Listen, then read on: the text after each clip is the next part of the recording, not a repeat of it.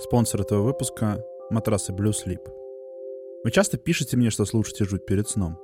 Довольны ли вы тем, как спите? Хороший сон — это очень важно. Он сильно влияет на самочувствие и вообще всю жизнь.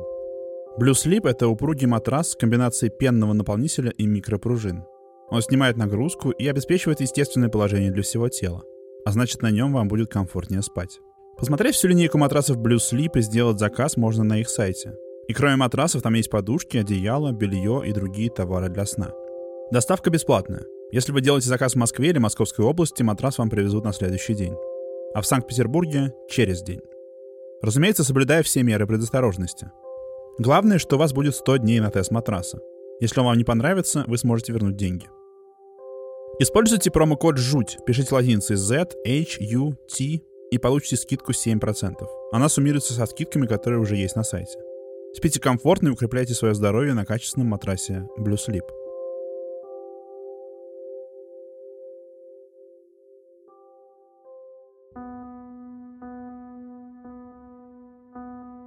Рассказывают, что в 40-е годы, во время Великой Отечественной войны, рядом с деревней Асхова Канарского района, это на юге от Казани и Чебоксар, начали строить аэродром. Эта деталь может звучать немного фантастически, но Чувашская АССР принимала участие в действиях воздушных войск. В Чебоксарах строились базы с площадками для взлета и посадки самолетов, сюда даже долетали с бомбами самолеты Люфтваффе. На том месте, где нужно было расчистить площадку для аэродрома, стояло дерево. Можно представить, что оно выглядело необычно для чужого взгляда. Скорее всего, это было большое, старое дерево странной формы. Оно было увешано полотенцами и разноцветными лоскутами материи. У корней вполне возможно лежали монеты — Местные жители, чуваши, которых привлекли к работе, на отрез отказались рубить это дерево. Для них это было что-то непостижимое. Есть вещи, которые просто не делаются. Тогда для этой работы наняли другого человека, не из этих мест. Он наехал на дерево бульдозером, шумной, неповоротливой машиной. Природа подчинилась, и дерево упало. Но радость водителя была недолгой. Его тут же парализовало. В таком состоянии он прожил еще месяц.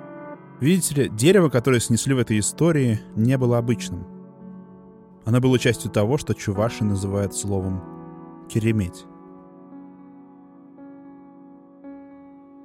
Привет, меня зовут Криша Пророков, и это подкаст «Жуть». Тюркоязычные племена Булгар и Сувар, как считается предки современных чувашей, пришли на земли современной России давно, еще в первых веках нашей эры – Потом здесь, в Поволжье, образовалось государство Волжская Булгария. Его разорили монголо-татары, и предки чувашей стали частью Казанского ханства. Наконец, в XVI веке после захвата Казани Иваном Грозным эти территории и их население попали под власть русского царства. Тогда же в русскоязычных источниках впервые появилось слово «чуваш». Если в Казанском ханстве чуваши скорее сохраняли автономность и сравнительную независимость, то русское царство требовало большей интеграции от своих подданных. Например, в Поволжье пришло христианство. До этого чуваши были язычниками, со своими верованиями и обрядами, но в XVI веке их начали крестить. Как это часто бывает, впрочем, старые верования не ушли совсем, а скорее соединились с христианством. Одним из ключевых понятий и мест для чувашей язычников была кереметь. У слова «кереметь» сложное происхождение и значение. Вообще его связывают с исламским «карамат», которым называют чудеса, происходящие с или совершаемые праведными мусульманами. У чувашей Кереметь — это одновременно злой бог, что-то вроде противоположности верховного бога Тура, но не равный ему по силе, а скорее стихийная энергия. Хотя чаще его называют Шуйтан. Кереметь — это одновременно особый злой дух, который может быть связан с местом или умершим человеком, его надо задабривать жертвами. Это может быть просто почитаемый дух предка. Наконец, сегодня словом «кереметь», и это то, о чем речь пойдет в сегодняшней жуте, обозначает священное место, чаще всего это дерево, рядом с которым совершались обряды и жертвоприношения. Чувашская старая вера, язычество, как и сам народ чувашей, на протяжении своей истории сталкивался с разными влияниями. Ислам, христианство, которое пришло с присоединением к русскому царству, языческие верования соседних народов. Все это смешивалось, как обычно, в народных религиозных представлениях. При этом детали, отдельные обряды и идеи могли отличаться даже от поселения к поселению. Соседние народы не только влияли на чувашей, но и те влияли на них. Кереметь вы найдете у марийцев, у мордвы, у удмуртов и татар.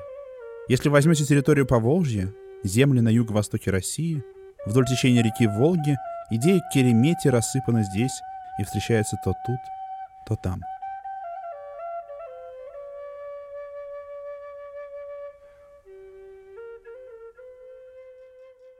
Что же такое Кереметь? Это священное место, чаще всего, и так Кереметь представляют сегодня, связанное с большим деревом. У каждого поселения была своя Кереметь. Я сказал, что верования могли отличаться от деревни к деревне, и обряды были разные. Но если мы представим усредненную Кереметь, она выглядела так. Это был четырехугольный участок, обнесенный невысокой оградой. То есть вокруг дерева стояла ограда. У ограды были три калитки входа с восточной, северной и западной стороны. В восточную калитку заводили жертвенных животных, через северную приносили воду для обрядов, а в западную заходили сами люди – Возле западной калитки также ставился костер и варилась жертвенная пища. Когда животное, например, бараны, бычка или лошадь, приносили в жертву у дерева, его затем съедали. Снятую с животного шкуру при этом вешали на дерево, оставляя при ней хвост, гриву, ноги и рога. Важной составляющей обряда были деньги. Монеты, тоже в качестве подношения, или складывали в ящик под деревом, или клали у корней, или вообще закапывали под землю. Устройство Керемети на самом деле воспроизводило мифологическую модель мира. Согласно чувашским представлениям, мир — это четырехугольное пространство, в центре которого находится мировая гора. На ее вершине лежит молочное озеро, а в молочном озере растет мировое дерево. Корни этого дерева простираются в нижнем мире, а ветви уходят в верхний мир. Мироздание, соответственно, делится как бы на три яруса — верхний, средний и нижний. И мы, люди, живем в среднем. Кереметь — это вселенная в миниатюре. Четыре стороны ограды стоят по сторонам света, как стороны вселенной. Обычно Кереметь устраивали на краю оврага или ручья, на высоких местах, символизировавших мировую гору. Рядом часто находился источник воды, напоминание о мировом озере. Самое высокое, развесистое старое дерево — это воплощение мирового дерева. Обряды в Керемете проводили не очень часто, по некоторым версиям не чаще раза в год — и еще приходили в случае особых событий, например, свадьбы. Керемети могли быть не только на одну деревню, бывали и общие, такие, которые могли захватывать несколько поселений. И там собирались на большие обряды, которые случались еще реже. Есть что-то хтоническое, древнее и мистическое в языческих обрядах. Когда представляешь жертвы, которые приносились в Керемете, по спине пробегает холодок. И не потому, что там закалывались животные, а потому что эти обряды обращались к самым глубинным, первобытным идеям, которые сидят в нашем сознании. Эти обряды нередко трактуются как способ утихомирить злой дух, стихийную силу, способную приносить зло и несчастье, а может и вообще как способ общения с предками. Хотя в самых древних языческих религиях злые духи и мертвые предки нередко смешивались в единое целое. Существуют ли керемети сегодня? Места? Да, безусловно. Их можно найти по всей Чувашской республике, и во многих деревнях вам укажут на место, где когда-то стояла или даже до сих пор стоит кереметь. Но вот ответить на вопрос, действуют ли они, труднее. В Чувашии есть движение неоязычников. Оно в первую очередь связано с национализмом, с политическими группами, которые пытаются связать самосознание чувашского народа с язычеством – но кажется, что они не повторяют старые обряды точно. При этом точно известно, что еще совсем недавно, меньше ста лет назад, в советские времена деревенские жители ходили к кереметям и приносили жертвы. До сих пор доносятся отголоски старых запретов. Туда не разрешают ходить детям, там нельзя произносить бранные слова, нельзя ломать ветви и трогать оставленные монеты, полотенца и куски материи. Сохранились истории о том, как люди брали монеты с керемети и тут же заболевали и единственным способом их вылечить было отнести деньги обратно. Например, такое рассказывали про деревню Большая Куверба в советские времена. Это, правда, была марийская деревня, но марийцев, как я сказал, тоже были керемети. Туда в начале 30-х пришла советская власть организовывать колхозы. В деревню приехал начальник из города, который стал председателем колхоза. По дороге из поселка Пижма в Кувербу стояла священная роща со старым деревом. На очередном собрании председатель заявил, что роща мешает обработке земли, и ее надо срубить. Жители деревни молчали. Никто не хотел браться за такую работу. Тогда председатель указал на конкретных людей. Ты, ты и ты пойдете рубить. Ему никто не возразил. На указания тоже никто не стал выполнять. Прошел месяц. Назначили других работников. Опять никто ничего не стал делать. Это как же? Рубить, кереметь. Говорят, что роща до сих пор цела. Несмотря на то, что обряды сегодня не проводятся, есть исследователи, которых интригует этот вопрос, и они до сих пор изучают керемете. Язычество в Чувашской республике осуждается русской православной церковью, которая имеет определенную власть в нашей стране. Поэтому, предполагают некоторые исследователи, даже если есть действующие керемети, такие, куда ходят люди и до сих пор приносят там жертвы, они не афишируются, они прячутся, чтобы их не подвергли осквернению и разрушению.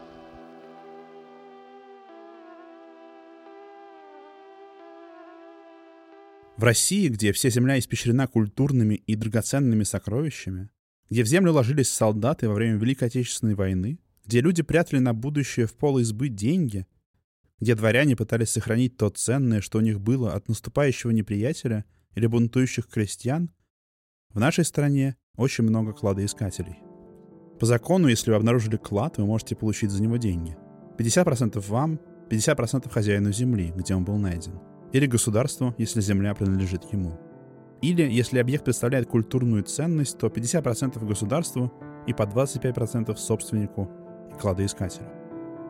Чтобы найти клад, достаточно вооружиться мощным металлоискателем и знать, где искать. Кладоискатели при этом, конечно, бывают не очень чисты на руку, некоторые из них не соблюдают государственные или даже просто нравственные законы. Таких принято называть черными копателями или черными археологами. Они не стыдятся раскапывать поля сражений времен Великой Отечественной. И вовсе не с целью установить личности солдат. Они не боятся раскапывать курганы, могилы, священные для кого-то места. Они продают найденные коллекционерам на черном рынке и забирают всю прибыль себе – у кладоискателей очень популярная керемети. Как я уже рассказал, важной частью обряда жертвоприношения были монеты, которые могли класть или закапывать под корни дерева. Поскольку в 17-18 веках керемети еще точно были активны, сегодня эти монеты представляют ценность для копателей и коллекционеров. Случается, что в какую-нибудь чувашскую деревню приезжает искатель сокровищ и пытается выпытать у местных жителей, где здесь есть или было священное место. Если верить рассказам, обычно местные жители сопротивляются, но это им не помогает. Но истории про Керемети не зря окутаны мистикой и немного опасностью. И не зря еще недавно, возможно и до сих пор, родители предупреждали своих детей не приближаться к этим местам. Считается, что Кереметь может и отомстить. Например, рассказывают про трех кладоискателей, которые отправились искать Керемети в Поволжье.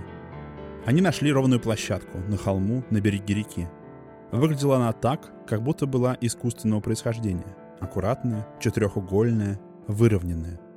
Ее никто не использовал, но кладоискатели заметили, что местные жители остерегаются этого холма. Они пытались их предостеречь, чтобы те не копали, но жажда денег и сокровищ взяла вверх. Три кладоискателя осквернили это место, а потом вдруг резко перестали. Никому ничего не рассказали, просто бросили копать, и все.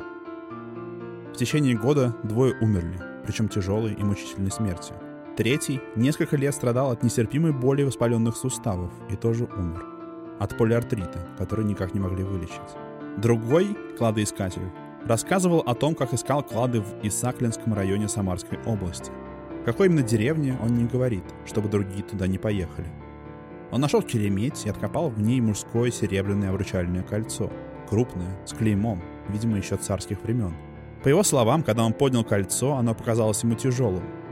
Но он не стал прислушиваться к внутреннему чувству и взял его.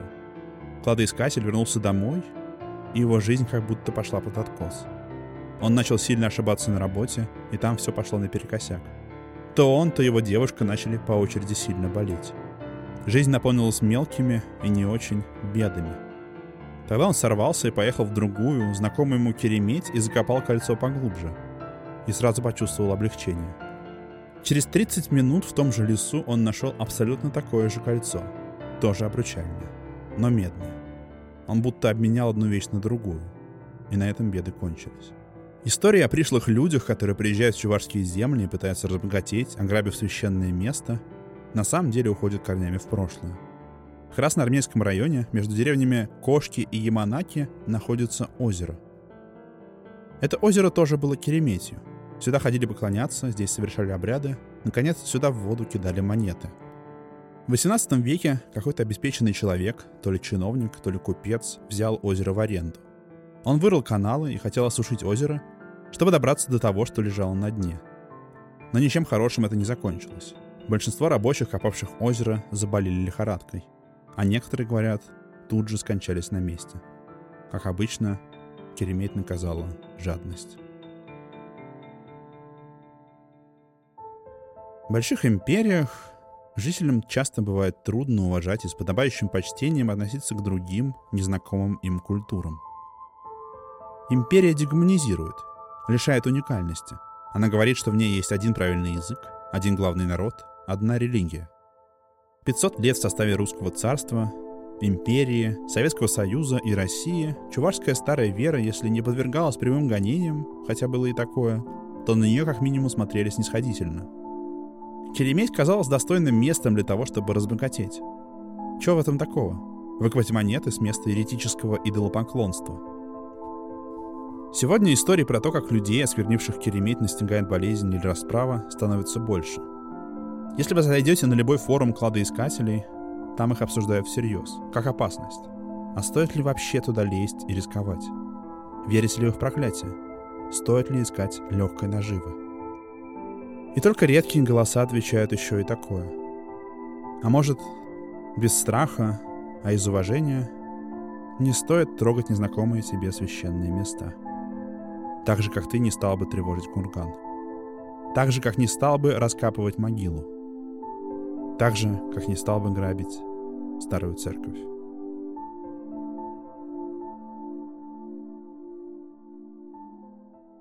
Спасибо, что послушали. Меня зовут Гриша Пророков, и этот подкаст называется «Жуть». Спасибо Блюз Лип за то, что поддержали этот выпуск. Если вы слушаете подкаст в приложении, где можно ставить оценки, например, в Apple, я буду особенно благодарен, если поставите оценку и напишите отзыв. Если вам хочется помочь тому, что я делаю, вы можете сделать это при помощи Patreon. Для этого заходите на patreon.com blitzandchips. Там я публикую небольшую подборку дополнительных материалов. В основном текстов, а также иногда фото и видео. К выпускам жути. До встречи.